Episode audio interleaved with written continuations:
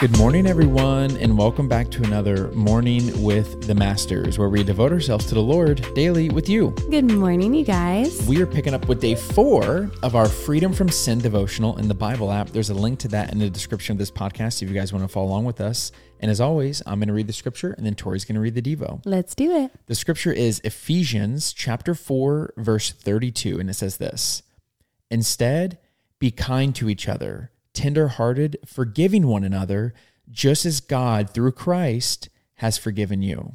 The devotional is titled, "Retaliating with Sin," and it starts with a quote by Martin Luther King Jr. "That old law about an eye for an eye leaves everybody blind. The time is always right to do the right thing. Revenge appeals to our flesh. We want to retaliate when someone's done something to hurt or offend us. We want to get back at them and show them what it feels like. So we say or do something to them, hoping we can experience some relief. Take a married couple, for example. One spouse does something to hurt the other.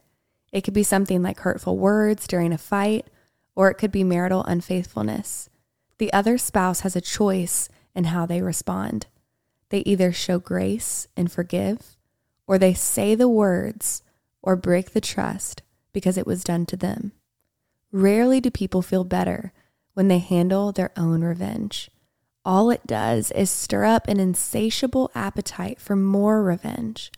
When we allow someone else's sin against us to determine if we will sin back, we've given them power over our choices.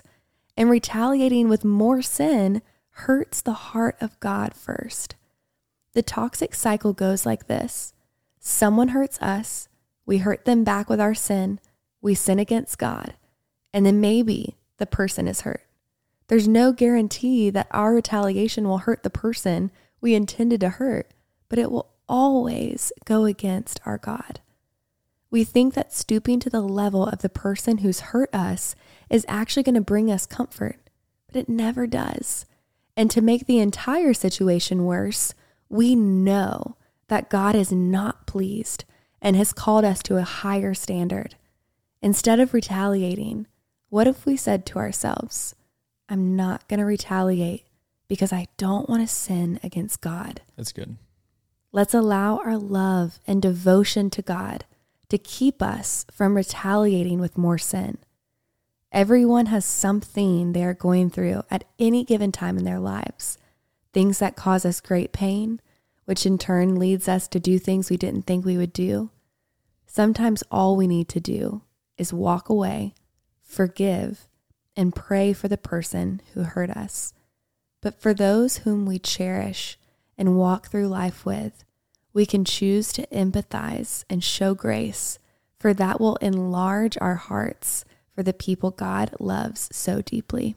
Yeah, I love this, and I love the way it ended specifically when it says, "the people that God loves so deeply." Mm-hmm. And that is really convicting to me, because sometimes I feel like, I feel like John in the Bible a little bit, we're like the one who God loved the most, because apparently God only loves me. I think the world revolves around me, and I can't believe someone would wrong me. I'm the son of God, why would someone treat me this way? Yeah. And I'm like, "God, get this person." And he's like, "But I love them." Mm-hmm. But I love them. Yeah. And it makes me think of all the times God said that to me whenever I wronged somebody. He said that about me whenever I wronged somebody. Yeah. When someone wanted me to have justice, rain down on me, but God's like, "But I love him." Yeah. And it makes me really, emotional. I can't believe that God would defend me even when there were times when I didn't even love God. Yeah. And he said, "But I love him." Yeah. And that just gets me. It reminds me of where I came from, in a sense that how can I possibly look at this person this way and treat them that way when God didn't want other people to treat me that way? Right. And so if God really loves these people, I need to treat them like he loves them. Mm-hmm. There's also this little thing that I always say, that we never have to repay evil for evil, because evil naturally recoils on itself. Right. Yeah. And what I mean by that is that I know a lot of us desire justice and judgment and all this stuff.